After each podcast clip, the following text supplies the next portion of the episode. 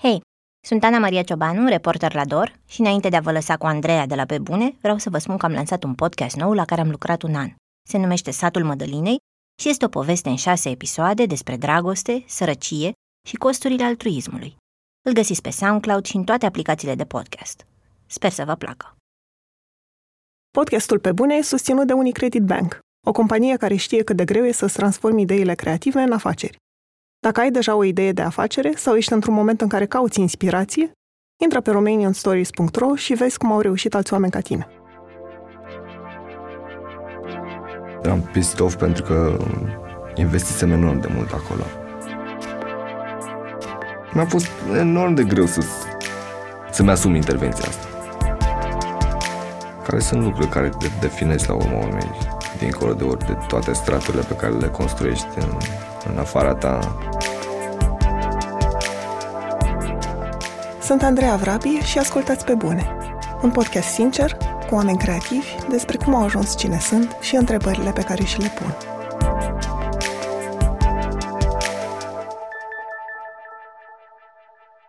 Radu Ciorniciuc e jurnalist independent. Interesat de reportaje sociale, a lucrat de-a lungul timpului cu Casa Jurnalistului, The Guardian, Al Jazeera sau Channel 4. La Casa Jurnalistului s-a făcut remarcat prin Bruce Lee Regele Canalelor, un text despre oamenii vulnerabili care trăiesc în canalele din București. Reportajul a lăsat un sentiment de vinovăție, pentru că în ciuda succesului de care s-a bucurat textul, nu a reușit să schimbe viețile oamenilor despre care a scris. Asta l-a determinat să se orienteze spre jurnalism de investigație și timp de trei ani a călătorit în Marea Britanie, Ucraina și Spania. Fiind mereu pe drumuri, și-a dat seama că a uitat ce înseamnă acasă pentru el. În încercarea de a găsi un răspuns, a pornit un proiect documentar despre ultima familie care a locuit în Delta Văcărești, care l-a făcut să renunțe la regulile profesionale care spun că nu trebuie să intervii direct în viețile subiecților tăi. Acum, proiectul acasă a devenit unul social, ceea ce îl face pe Radu să-și pună multe întrebări despre responsabilitatea pe care și-a asumat-o. Înainte de a lăsa interviul să curgă, trebuie să fac o mică precizare. Pe la mijlocul episodului veți auzi un câine care latră. Din păcate, studioul nostru din redacție, deși e izolat sonor, nu reușește să mascheze sunete de căței sau de ambulanțe. Mi s-a părut prea frumos și important ce spune Radu ca să scot la editarea acea bucată. Sunt doar 40 de secunde, sper să nu vă incomodeze prea tare urechile. Acestea fiind spuse, să-i dăm drumul. Salut, Radu! Mă bucur să te în studio. Mersi mult că m-ai chemat. Proiectul la care lucrezi acum se numește Acasă și mă întrebam ce a însemnat acasă pentru tine foarte mulți ani, adică în copilărie. În copilărie ce am semnat foarte mult timp petrecut în natură, am semnat uh, vizitele din fiecare duminică de la bunici, poveștile bunicului. Ești din provincie, nu? Sunt din Buhuș, da, da, da. da. Când mă gândesc la acasă acum, mă gândesc la, mă gândesc la multă, multă natură și multă joacă în natură. Și culmea că într-una din ultimele mele vizite la ai mei, acum câteva săptămâni, am, am observat pentru prima dată dealurile frumoase din jurul Buhușului, care cumva care au fost acolo evident tot timpul, dar pe care nu le-am văzut cât am fost mic și mi-a prins extrem de bine să, Uh, să stau două zile, să merg cu Cici, cu cățeaua mea, prin pădure, prin pedaluri și să, să-mi dau seama cât de norocos am fost că am crescut într-un loc ca ăla, extrem de liniștit, dar loc pe care l-am, l-am evident în adolescență l-am și, l-am și, l-am și urât cumva. De ce?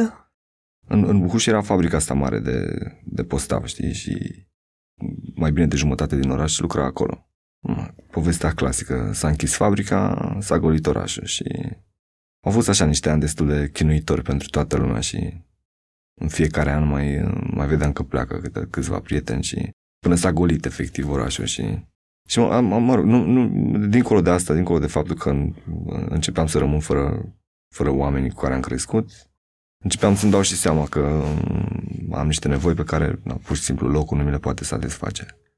Vreau să cânt, vreau să... Habar n-am, vreau să fac fotografie, n-aveam, n-aveam neapărat unde, n-aveam, n-aveam oportunități. Nu. Și te-ai scris când te-ai apucat? Sau care au fost primele încercări? De scris m-am apucat când eram foarte, foarte mic. Nu cred că eram la școală. Bunicul mi-a pus prima dată pixul în mână și m-a învățat să, să scriu litele și apoi că el m-a inspirat să încep să scriu, să încep să scriu povești, tot fel de povestioare din asta, multe din ele amuzante. Uite, în, în clasa patra ne, dă, ne, dădea, ne dădea periodic să, să scriem compuneri la școală și într-una din compuneri eram, eram un uh, fotojurnalist care făcea primul interviu cu Tina Turner. Nu mă întreba de ce, că mama e ascultătoare de Tina Turner și Asta mă... Dar a fost prima, aia a fost prima mea, cum să zic, primul meu, primul semn că mă îndrept în, în direcția asta. uh, și apoi, nu știu, am, am, am scris la revista școlii încă din, încă din, din școala primară. Și până în liceu și în facultate și până acum când mă, mă bucur că am avut unde să fac chestiile astea totuși. Da. Mi-aș fi plăcut să învăț mai mult în perioada aia, cred că asta e. Și mi-aș fi plăcut să am acces la oportunități mai multe la, la alea pe care le-am avut de când m-am mutat aici, cel puțin. Ai um, început facultatea de jurnalism de patru ori, Da. prima oară dintr-o întâmplare, pentru că voiai să te înscrii la științe politice și se închiseseră înscrierile, Da, dar da. nu ai terminat-o. Nu am terminat, nu, n-am terminat. Am, am uh, muncesc de la, de la 19 ani și întotdeauna am uh, trebuit să jonglez cumva cu timpul pe care trebuie, mă rog, ca, între școală și între școală și lucru. Adică cumva n-aveam cum să nu permiteam să, să rămân în Iași, că acolo stăteam, acolo am făcut liceu și acolo am rămas după, după liceu. Nu, nu voiam să mă întorc acasă, trebuia să muncesc. Îmi îmi părea extrem de rău că nu, că, că na, la un moment, că la un moment dat n-am mai putut să, n-am mai putut efectiv să-mi continui studiile, că trebuia să-mi plătesc chiria și așa mai departe. În paralel, pentru că tata e programator și înțelegerea mea cu el a fost că, uite, eu, eu să mă duc uh, să vând uh, site-uri, door to door pe unde știu eu și tu le faci și, mă rog, eu păstrez banii și rămân la facultate.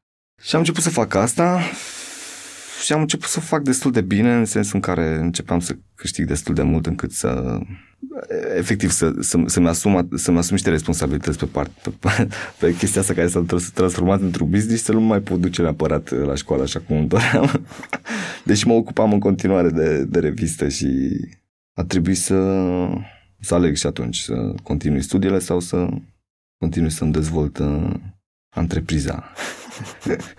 și, și evident am ales să-mi dezvolt uh, munca. Și de la un moment dat mergeam la cursuri la care erau cum, cumva, mă rog, e- predau profesori cu din ce în ce mai puțină experiență decât aveam eu deja și era, mă rog, aveam de ales ori să nu merg la curs sau ori să fac pe deșteptul pe acolo și să nu mă înghită nimeni, știi?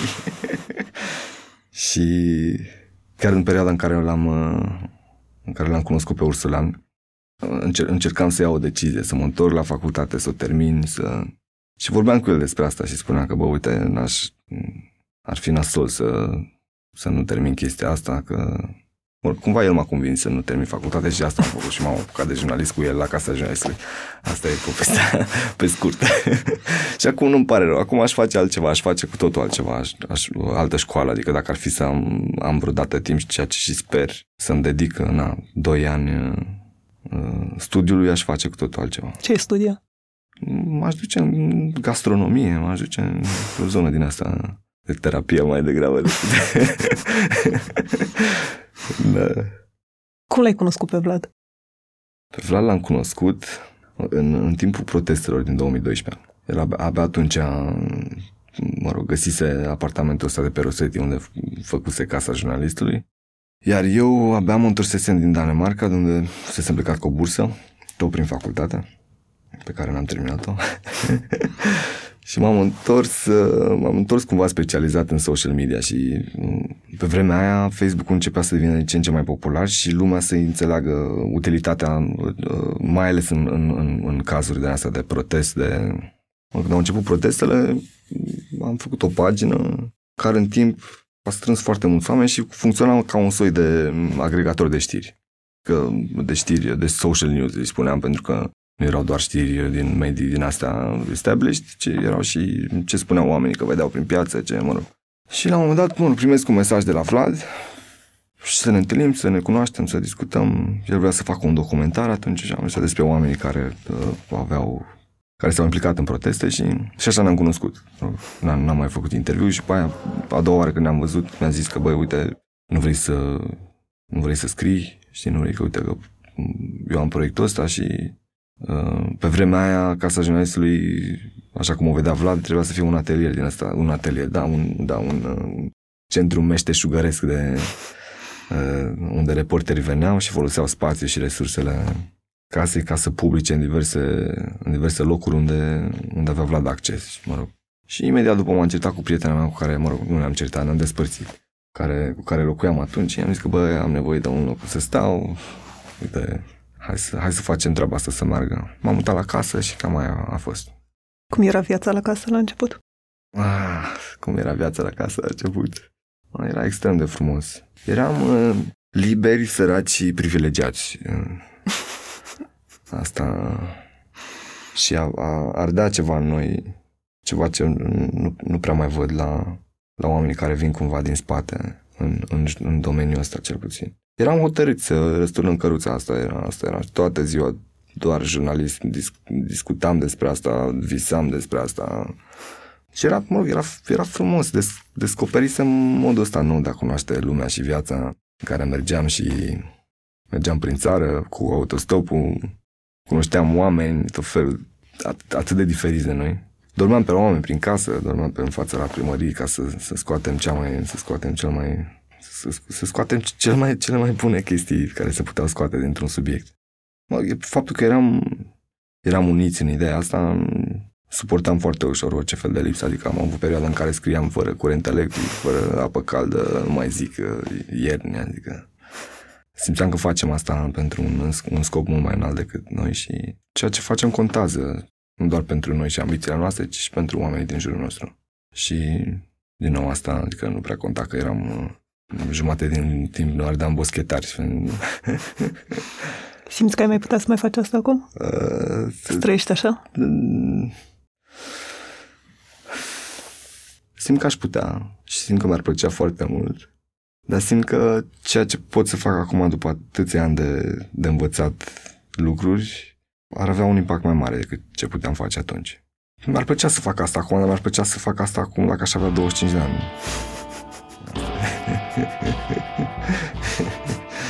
Toate au da. o vârstă. da, exact, exact.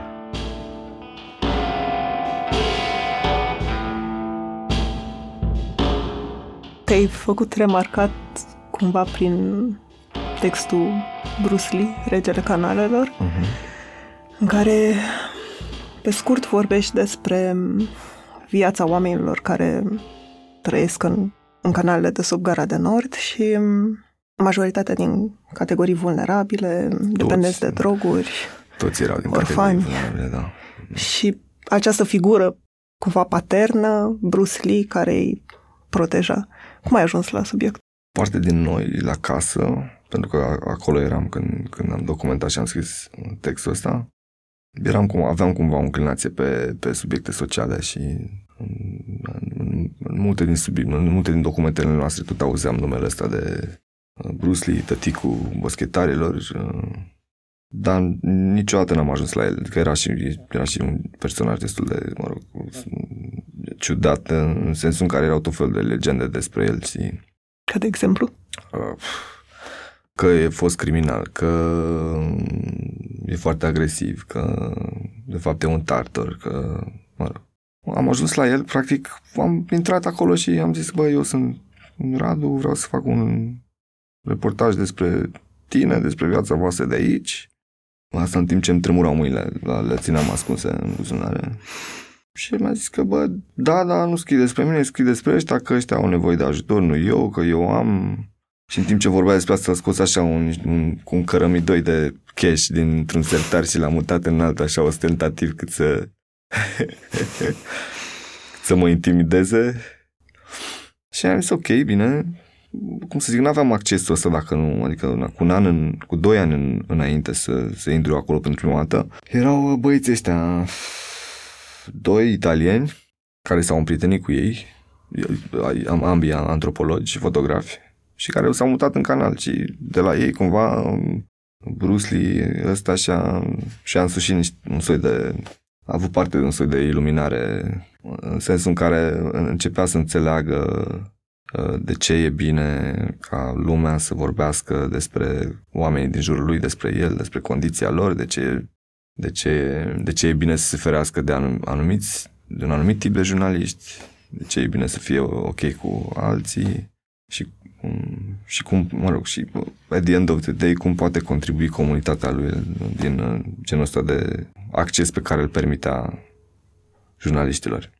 Ai spus mai devreme că îți uh, tremurau mâinile și cumva asta era următoarea mea întrebare, pentru că oricât de mult vrem să credem despre noi că nu avem prejudecăți și că nu mm, mm. punem ștampile pe oameni, uneori e nevoie de un efort conștient ca să le da, doamne, da, Jesus. înlături. Și mă întrebam, eram curioasă dacă au fost momente în care ți-a fost frică. Nu, nu, nu, nu mi-a fost frică până atunci, de nimic nu mi-a fost frică acolo, de, de, de tot ce însemna în locul ăla, deci nu... De-abia asta ar fi o întrebare, dacă m-aș mai băga acolo acum. Aș zice doar dacă aș fi nevoie să fac asta. Cred că mi-ar lua mult mai mult timp să mă pregătesc ca să, cum să zic, psihic și ca să, ca să mai fac o dată ce am făcut atunci.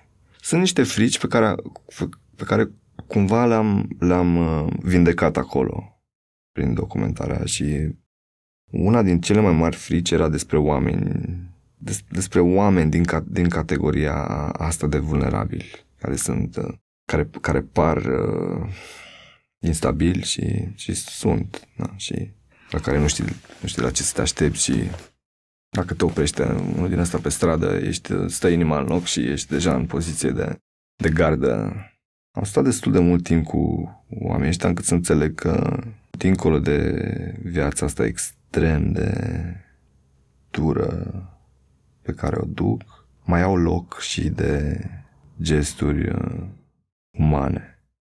În timp m-am, uh, am învățat să... S-a dus, s-a dus frica asta destul de natural, că începeau să aibă nume oamenii, știi? Începeau să, începeau să aibă trăsături uh, proprii în, în, în mintea mea, evident, în percepția mea față de ei. Ce te așteptai să se întâmple după publicarea materialului și ce s-a întâmplat de fapt? Îmi doream să vină, îmi doream, să, îmi doream ca, lo- ca în locul ăla să vină mai mulți oameni care să poată ajuta comunitatea să... Doar că, na, comunitatea era, e, cum să zic, cu atât, are atât de multe, pro- avea atât de multe probleme, încât intervenția care trebuia făcută acolo era, ar trebui să fie extrem de delicată și făcută, cum să zic, făcută minuțios și de la rădăcină, așa cumva. Doar că noi nu aveam niciun, nu aveam sistem social pregătit pentru genul ăla de intervenții, nici acum nu avem, nici în societatea civilă, nici, în, nici la stat. Mă rog, marele, na, marea chestie care s-a întâmplat acolo a fost că n-a mai intrat uh, poliția peste ei cu bătele și au intrat cu au intrat fără bute, poftim, când aveau de intrat acolo și nu-i mai bătea pentru că știau că există foarte multă atenție publică acolo. Pe scurt, na, sunt, am rămas cu un soi de dezamăgire de acolo și cu o mare lecție despre ce înseamnă meseria asta. Pe de-o parte, cât de puternică, cât de puternice sunt cuvintele, în primul rând, ale mele în special, și responsabilitatea pe care o conștientizam, dar nu, nu în felul ăsta, trebuie să recunosc, nu, nu, nu mi-a, nu mi-a asumat neapărat. Până atunci eram super tânăr și dornic de, de aventură.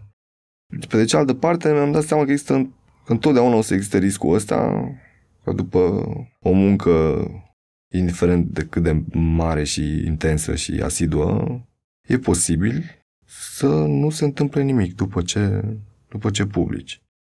Asta cumva m-a făcut să fac shift spre investigație, investigație din asta hardcore, să-mi folosesc cumva skillurile pe care le aveam deja învățate din genul ăsta de documentări pe care le făceam la casă, dar pe care le făceam pentru reportaj și să le folosesc în, în investigație. Mutarea asta spre investigație a fost pentru că o perioadă n-ai mai vrut să da, mai lucrezi cu genul ăsta de subiecte? Pentru că o perioadă am crezut că e, am, am, am crezut că e, e inutil și că, că deși există întotdeauna uh, perspectiva asta în care uh, genul ăla de scriere și genul ăla de documentare Uh, șurubărește la conștiința comună, la conștiința comunității și o face pe termen lung mai uh, uh, o luminează înspre categoriile astea de oameni ascunse sub preș, da, Mi s-a părut o perioadă inutilă. O inut, inutil genul ăsta de... Eram și pissed off, trebuie să recunosc. Eram pissed off pentru că investisem enorm de mult acolo. Emoțional și personal și la un anumit nivel am simțit că l-am făcut rău, știi, că i-am descoperit și deși am făcut-o cât, se, na, cât puteam eu atunci de etic și atent și am, am, am, a rămas vina asta în mine cumva. A rămas. Ce mai știi de Bruce Lee? Au fost arestați toți. Mm-hmm. Și acum o lună, cred, am fost la ultimul lor termen de judecată unde au primit toți câte 10-15 ani de închisoare pentru trafic de droguri și ce mizerii mai făceau ei pe acolo. După asta știu că ai locuit o perioadă, cam trei ani în Marea Britanie? Nu, am tot, am tot călătorit. În ăștia trei ani am, de după, de după povestea asta cu Bruce Lee, am călătorit foarte mult în, în Europa și pentru că mi s-au deschis foarte, adică mi s-au deschis uși odată cu succesul reportajului, uh, am început să lucrez cu, cu publicații din Marea Britanie în, în mod special. Bună parte din subiectele mele erau acolo și na, stăteam câte 3, 4, 5, 6 luni pe an, ori în Londra, ori în Brighton. Știu că ai lucrat și cu The Guardian, cu Al Jazeera. Am lucrat cu The Guardian, Al Jazeera, Channel 4 și cu multe ONG-uri. La un moment dat mă specializasem cumva pe... Uh, veneam cumva oricum din, din zona asta de drepturile omului. Începusem să fac din ce în ce mai mult uh, documentare pe povești, pe subiecte care țineau de, de, de mediu și de drepturile animalelor. Și cumva... Le abordai diferit? Nu. Le abordam diferit. În sensul mai sens, era nu, uh, componenta aia umană în ele? Întotdeauna pentru mine era componenta aia umană. În rezultatul final niciodată nu apărea asta, pentru că nu mai, nu mai eram un reporter independent, mânat de propriile interese umane și jurnalistice. Eram un reporter care lucra deja într-un, într-un mecanism ăsta extrem de rigid, reporter care, indiferent de ce scria el acolo în primul draft de text, de ce a văzut, îi zburau toate din primul, din primul ochi al unui editor și după aia mai zbura încă jumate din, din primul ochi a, a, a avocaților. Se depersonalizează destul de mult, mai ales când faci genul ăsta de jurnalism și mă refer la rezultatul final. Foarte, foarte, foarte greu să trecori acolo ceva emoție care să care să-i ajute pe oameni la urmă să să aibă o relație cu subiectul tău, cu documentarea ta. Și da, asta a fost o extrem de mare frustrare în toți anii ăștia pentru mine, cu atât mai mult cu cât procesul de documentare pentru mine, adică motivațiile mele de pe teren, vin din, vin din scenele astea care, care mie îmi creează, adică, care pe mine mă fac să cred din ce în ce mai mult în, în, în, în valoarea subiectului, în ce, în ce poate schimba pentru pentru Poți societate. să-mi dai un exemplu? Da, uite, îți dau un exemplu din cea mai recentă investigație la care am lucrat, anul trecut. Stăteam în Londra atunci și aveam, de la un moment dat, n-am, n-am, nu, nu mai făceam, n-am mai făcut teren, am, am început să coordonez uh, documentariști pe, pe teren. Și aveam, uh, aveam pe băiatul ăsta super tânăr, undercover, într-o, într-o rețea de asta de spălătorii de, de mașini, era prin toată, prin, prin, prin toată Anglia deținută de niște mafioți albanezi, mă rog, o, o poveste din asta așa de, de film de, de film de acțiune. Și uh, fiecare seară băiatul ăsta am trimitat filmările și treceam prin ele și scriam rapoartele, le centralizam, mă rog. Și se întoarce la un moment dat cu, cu cadrul ăsta din containerul în care erau ținuți uh, unii muncitori, erau ținuți în cele mai proaste condiții, cu actele luate, cu fără neplată, mă, erau practic sclave acolo la mafioții ăștia și se întoarce băiatul ăsta cu, cu, cu, cu un cadru unde era un băiat și o fată într-un, într-un pat, în, într-un container, din ăsta cu container cu periții rozi, vopsiți rozi, cu fluturași și flori decupate din hârtie și colorate de ei. Și băiatul ăsta din pat o ținea la piept pe prietenul lui care abia venise. Și își făceau planuri pentru viitor. Uite, când o să scăpăm de aici, o să o să ne angajăm la restaurant, la restaurant o să fim plătiți mult mai bine, o să ne permitem o cameră undeva și da, trebuie să mai îndurăm puțin, să mai, da, să mai, să așteptăm momentul potrivit și să fugim. Pentru mine momentul ăla, nu știu, m-a băgat sub masă, nu știu, n-am, n-am putut să dorm o noapte după ce am văzut. După că m-a lovit total. Cadrul ăla n-a intrat în filmul de jumătate de oră care a ieșit după, după investigația asta. Deși pentru mine ar fi fost uh, de băgat direct în, în lead, știi, de deschis filmul. Am o mie de povești de genul ăsta, o mie. Și toate poveștile astea m-au făcut să...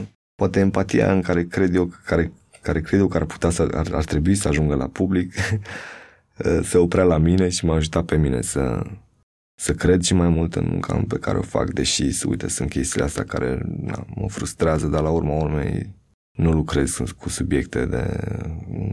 nu desenez floricele pe câmpii, chiar, cum să zic, am puterea să ajut niște, niște suflete și la modul concret. Uh, uite, după fiecare investigație pe care am făcut-o în, în afară, uh, s-au schimbat lucruri acolo unde am umblat. Adică nu știu, am reușit să schimbăm uh, paragrafe din legislație, am reușit să eliberăm uh, sute de sclave, am reușit să creștem salariile la mii de oameni, am reușit să renovăm casele la mii de muncitori.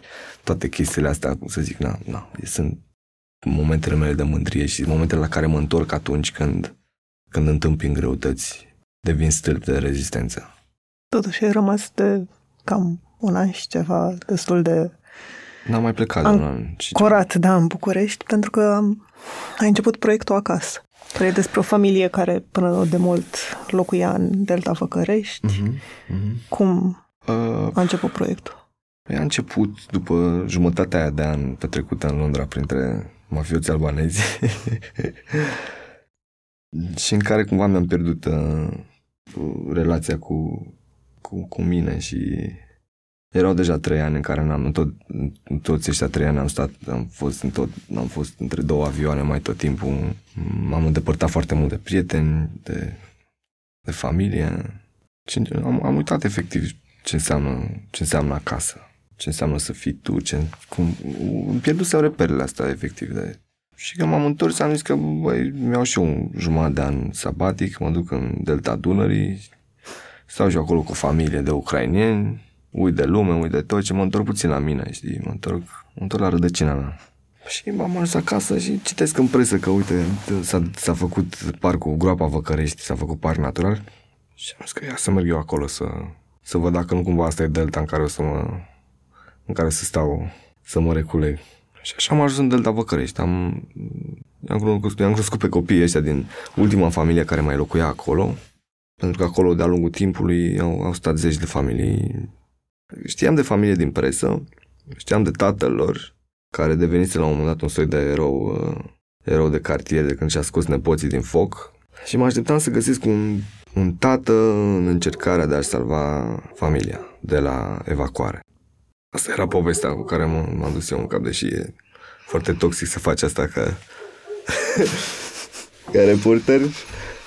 Aveam o chestie asta, mă gândeam că o să, arată, că o să, mă rog, o să spun o poveste foarte puternică și care o să mă aștept și pe mine să trec prin, prin întrebările mele intime. Bă, l-am găsit pe Gica, săracul, na, era după o viață grea, care da, dăduse de visul ăsta nou, uh, care ar fi, el, el, el ar fi fost, uh, ar fi trebuit să fie rangerul Deltei. Trece prin reconversia asta socială și ajunge salvatorul și protectorul Deltei început să-mi placă și povestea asta. Până i-am întâlnit pe copiii lui, care m-au, cum să zic, abia acolo, s-a, abia acolo mi-am dat seama că asta e povestea pe care mi-aș fi dorit să spun de mult. Adică dincolo de contextul ăla oribil în care locuiau și trăiau și mă rog, colțurile alea din parc în care se jucau niște imagini idilice aveau genul de viață pe care o aveam eu când eram acasă, doar că na, ai mei au reușit să-mi pună un un acoperiș deasupra capului și să mă țină curat și să mă țină la școală. Și când, când am văzut că, că am văzut ca o relație atât de bogată și atât de frumoasă și de firească cu, cu natura, cu locul ăla, cu... efectiv m-au, m-au făcut să mă gândesc la acasă foarte mult, la acasă, la acasă meu. Acasă meu pe dealuri și prin păduri și prin, prin bălți. Și a fost și momentul în care cumva am, am început să devin din ce în ce mai confortabil cu uh, inversarea direcție în care era îndreptat obiectivul de filmat, în sensul în care mi-am, m-a ajutat mult să trec din nou prin întrebările la care încercam eu să găsesc răspuns atunci.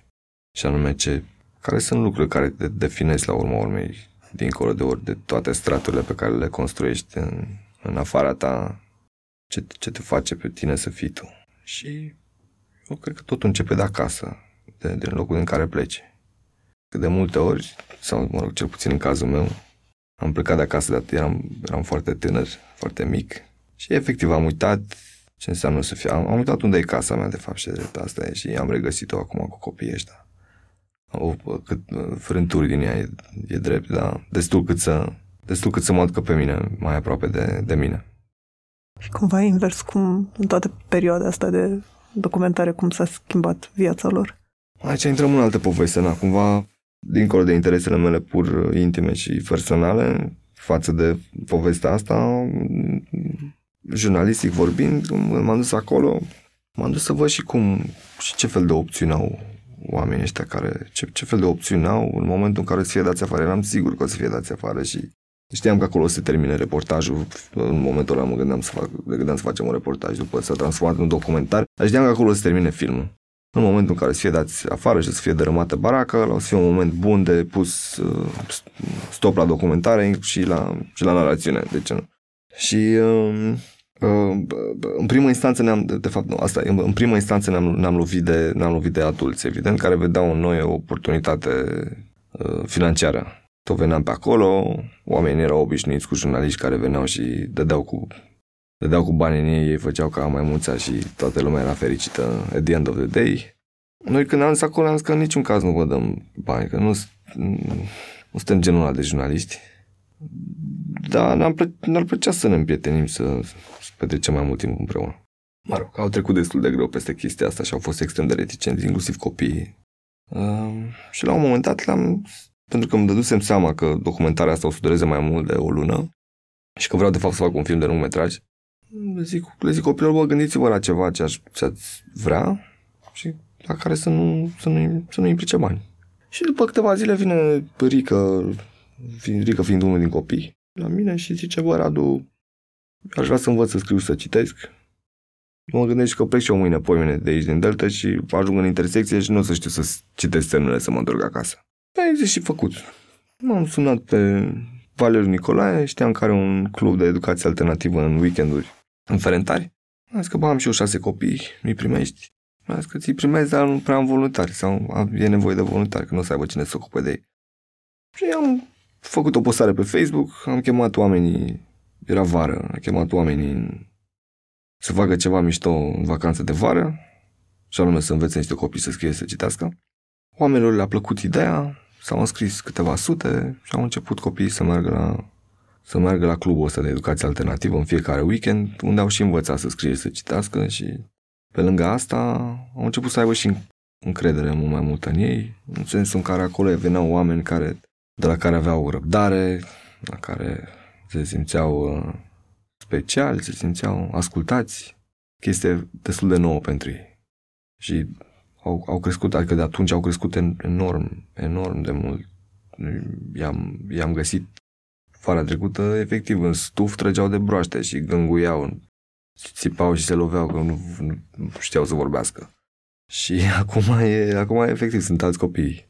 Na, și faptul că am văzut foarte mult potențial în, în ei ne-a, ne-a făcut să și să continuăm cumva intervenția asta care a început cu voluntariatul pentru scris și citit și care s-a transformat cumva într-un, într-un proiect social care urmărește în primul rând să ajute familia să, să devină independentă și în al doilea rând să, să se transforme într-un soi de model de intervenție pentru cazul de sărăcie extremă.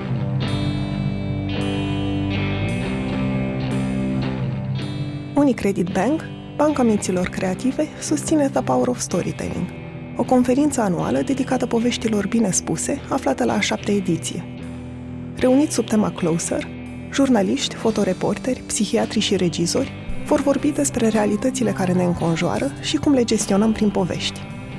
Anul acesta, pe lângă cele două zile de conferință cu care și-au obișnuit participanții, The Power of Storytelling se transformă într-un adevărat festival – cu lansări de carte, proiecții, prezentări și multe alte evenimente ce vor avea loc timp de o săptămână între 16 și 22 octombrie. Detalii și înscrieri pe thepowerofstorytelling.org.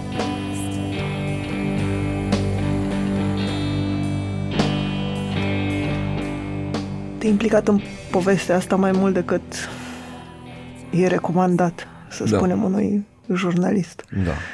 să facă. Adică ai intervenit am, am efectiv. Trecut, am trecut cu, cu tractorul peste reguli. Peste niște reguli care mă defineau uh, până la răd- rădăcină, până în momentul ăla. Dar Ți era cumva teamă să nu se întâmple ce s-a întâmplat cu Bruce Lee? Păi asta a fost, e, cumva n-am mai vrut să-mi asum riscul de... Era și primul subiect după trei ani, subiect social făcut independent și după trei ani de, de făcut jurnalism pur, de investigație, de, de știre, s-au strâns enorm de multe frustrări, după cum îți spuneam. Frustrări uh, care țineau mai degrabă de, de, de, care țineau de felul în care am fost eu învățat să fac meseria asta și full on, uh, cu tot sufletul înainte și uh, cât de onest posibil. N-am mai vrut să-mi asum riscul.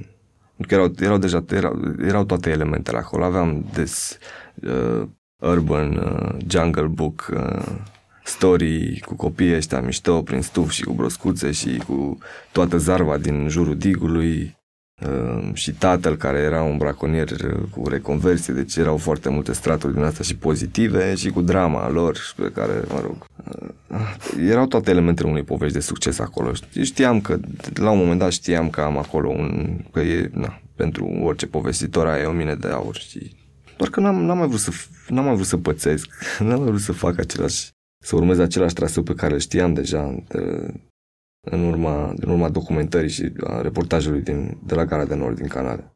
Pentru că și acolo ai avut succes. Adică Da, tocmai că acolo am avut succes și deja știam cam cum ar putea să funcționeze o rețetă pentru o poveste de succes. Știam că m-am întâlnit din nou cu o poveste de genul ăla. Mă rog, a, f- a, a, tot- tot timpul ăsta a fost o contradicție, bă, bă, inclusiv pe care inclusiv acum o simt, pentru că e inevitabil când faci chestia asta cu credință, munca asta cu credință, te identifici, uneori te supraidentifici cu, cu profesia ta și mi-a fost enorm de greu să, să-mi asum intervenția asta. Enorm, enorm, enorm. Adică am avut discuții interminabile cu, cu Lina despre, despre cum să fac, cum să facem asta ca să totodată să ne, să ne păstrăm departe, cum să nu trădăm povestea, cum să... Că la urma urmei, na, de asta nu intervine jurnalistul sau povestitorul în povestea lui, pentru că trădează povestea, pentru că na, creează așteptări în, în, în subiecții pe care îi documentează și asta, din nou, uh, schimbă povestea și o influențează și, o, cum să zic, o, poate să-ți compromită la urma urmei inclusiv, na, inclusiv, inclusiv cariera o intervenție de genul ăsta, mai ales dacă, na, dacă nu ți-o asum cum mă chinuie să fac acum, poate, nu știu, poate face pe oamenii când au o așteptare de la tine, îți poți, poți spune inclusiv minciuni dacă asta cred ei că vrei tu să auzi în momentul ăla și, na, asta poate efectiv să te compromite inclusiv pe tine. Mă rog, da, am, am, am, am stat cu mintea în poveștile astea foarte mult timp. Atunci când am reușit să mă eliberez de gândurile astea, am simțit o eliberare cumva și am simțit, m-am, cum, la un moment dat mă, sim- m-am, simțit, m-am simțit vinovat că am trăit într-o, în, într-o cutie așa de foarte, de valori foarte limitată, cutie profesională, de valori profesionale. Și cumva mi-am dat seama că, băi, uite, acum am oportunitatea să fac toate lucrurile pe- de care am scris că nu se fac și pot să le fac bine. Și uite că sunt și oameni ăștia foarte mulți și foarte mișto care vor să ajute. Și la un moment dat am zis că, bă, povestea asta nu iese până nu-i punem, până nu punem familia pe picioare. Și punct. Că dacă facem asta fără ca oamenii ăștia să aibă o perspectivă pe un termen mai lung, o viață ok și o viață cu aceleași șanse pe care le avem și noi, o, e un căcat restul. E, e just another good story, o să circule, o să vorbească lumea o lună despre ea, o să iau premii, o să mai adauge la portofoliu acolo niște steluțe în plus și, și cam aia e. Uite, în timp ce vorbesc despre asta, m-am, se face un gol în stomac. Nu, na- n-aș putea să mai fac asta. și în ce punct e povestea acum? Păi, uite, acum, de exemplu, de foarte puțin timp, am, am reușit să am reușit să obținem pe o perioadă destul de lungă o subvenție pentru chirie de la primărie. Am reușit să obținem o alocație, o extra alocație pentru mamă. Copiii sunt înscriși la școală, au locații, au, au burse. Adulții sunt acum toți angajați. Uh, și, în sfârșit, putem să vedem și pot cei să vadă ceva mai departe de săptămâna viitoare sau de mâine, când în, în, în, în viața lor normală n-ar fi avut ce să pună pe masă și, Și acum sunt cât de cât stabil. Sunt, s-a ajuns, au, au ajuns foarte departe. Deci e cumva aproape gata. E aproape gata. pregătit să-i dai drumul? Să treci la alt subiect? Nu, o să, o să mai ia timp. O să mai ia timp până, până să mă apuc de altceva. O să am nevoie probabil de o perioadă din asta tampon. Nu, acum deja, deja relația mea cu ei s-a transformat, s-a, cum să zic, a fost coruptă de prietenie și nu, nu mai, nu, nu văd, nu văd cum n-aș mai putea fi prieten cu copiii, de exemplu, peste ani sau nu, nu mai gândesc relația cu ei în, ca în cadrul unui proiect. Deși încă lucrez și încă mi-e minte acolo. Și... Pe tine ce te roade în continuare la poveste? Ei, cu ce te lupți acum în legătură cu toată, tot proiectul ăsta? Mă lupt cu foarte multe responsabilități pe care mi le-am asumat și pentru că n-am mai făcut asta niciodată, am, am preferat cumva să stau, să, să, să, fiu, să fiu în prima linie și să văd, să văd, să văd eu cum se face și să văd eu cum ar putea să fie făcut cel mai bine și cel mai ok și ce mă lupt, mi-e greu, mi-e foarte greu să dau, să, să las lucrurile de mână, mi-e extrem de greu să mă întorc la film, de exemplu, pe care l-am semi-abandonat de prin iarnă, deși am filmat în continuare, nu mă mai, nu mă mai sta minte acolo. În, în toată povestea asta în care am jucat și am jucat, în, în care am fost și asistent social, mi-am, mi-am dat seama că o mare, o foarte mare problemă în, în sistemul nostru de servicii sociale e, sunt, sunt preconcepțiile pe care și vulnerabilii și providerii de servicii le au unii, unii, unii de alții. Vulnerabilii că primesc șuturi în cur, că se duc la spital, că sunt murdari, că vorbesc urât, că, sunt, că fumează, că au mulți copii și așa mai departe. Ăștia alți că că sunt țigani, că sunt uh, leneși, că au vicii. Ei, toate chestia asta creează o...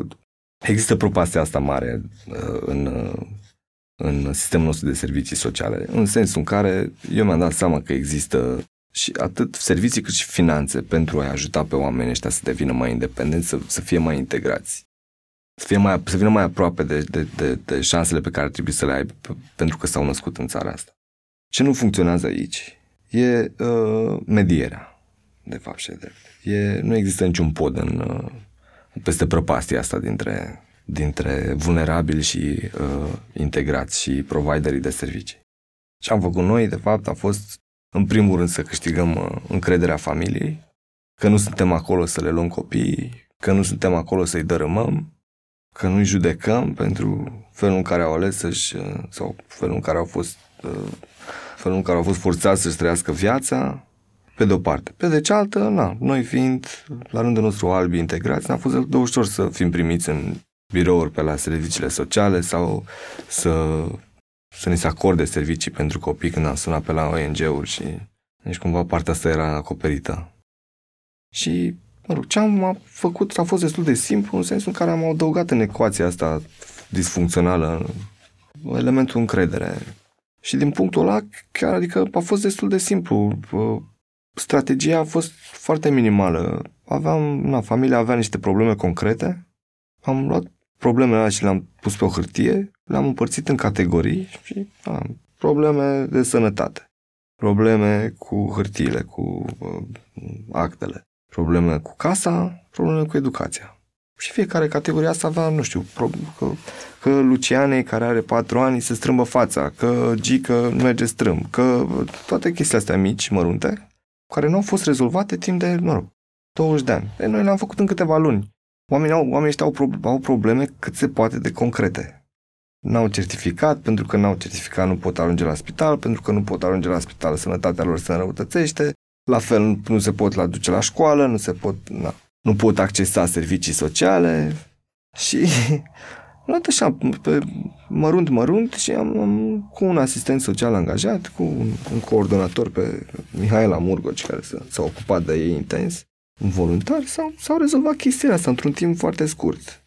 Dar ca, ca să ajung să-mi dau seama că e simplu, trebuie, trebuie să, nu, trebuie să, trebuie să fiu acolo în toți pașii ăștia, să...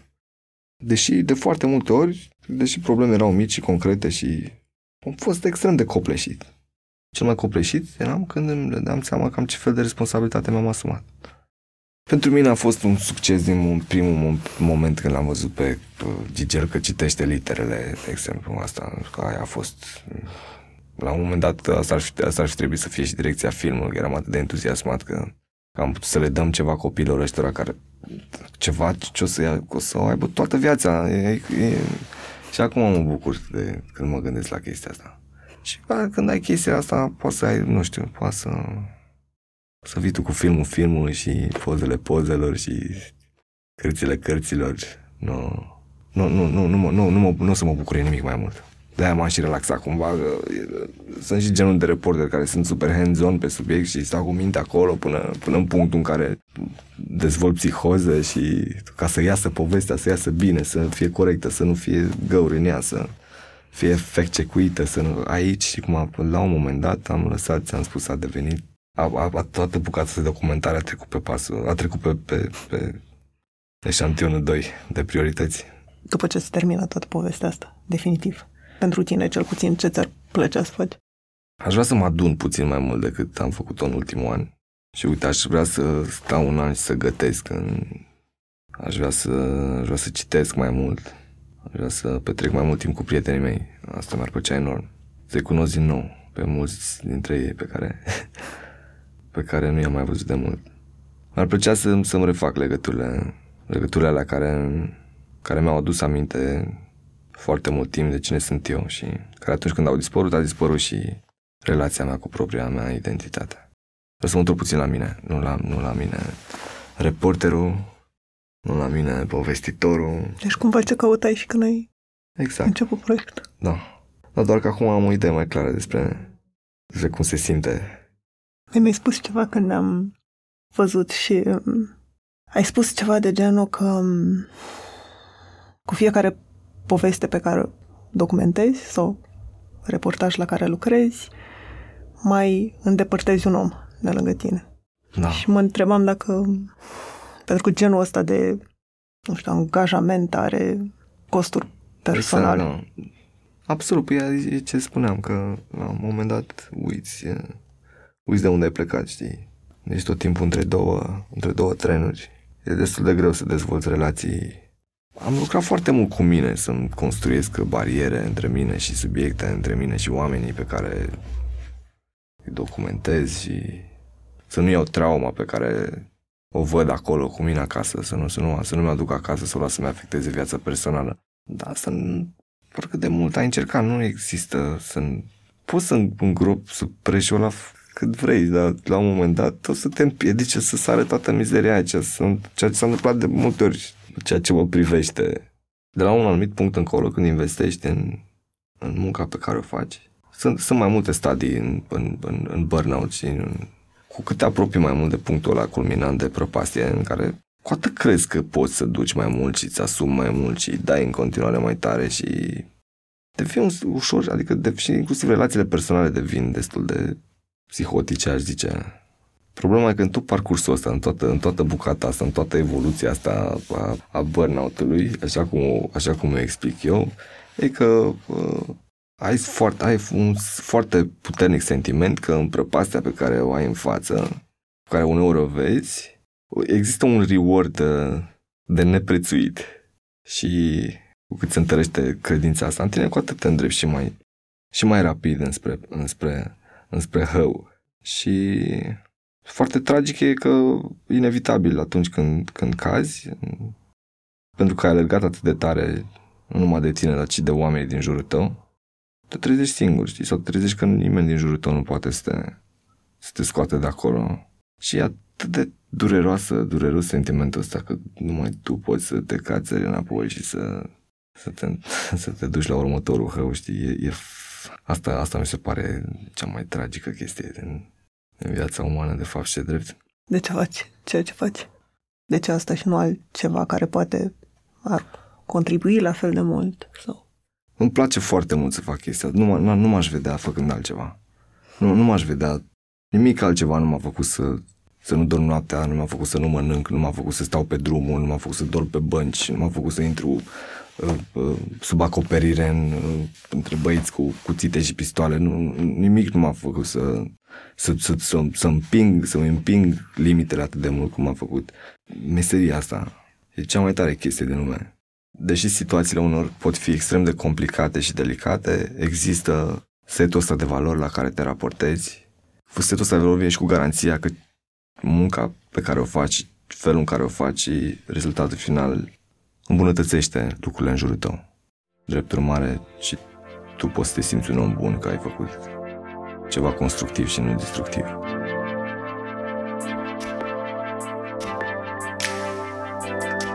Mulțumesc că ne-ați ascultat! Pentru mai multe episoade, mergeți pe SoundCloud, iTunes sau în orice aplicație de podcast folosiți. Pe bune este un podcast produs de Dor, editor de sunet e Horia Balda, tema muzicală e compusă de Alex Turcu și asistent de producție Elena Vodova. Mai multe detalii despre proiectul Acasă găsiți pe pagina de Facebook Acasă The Film.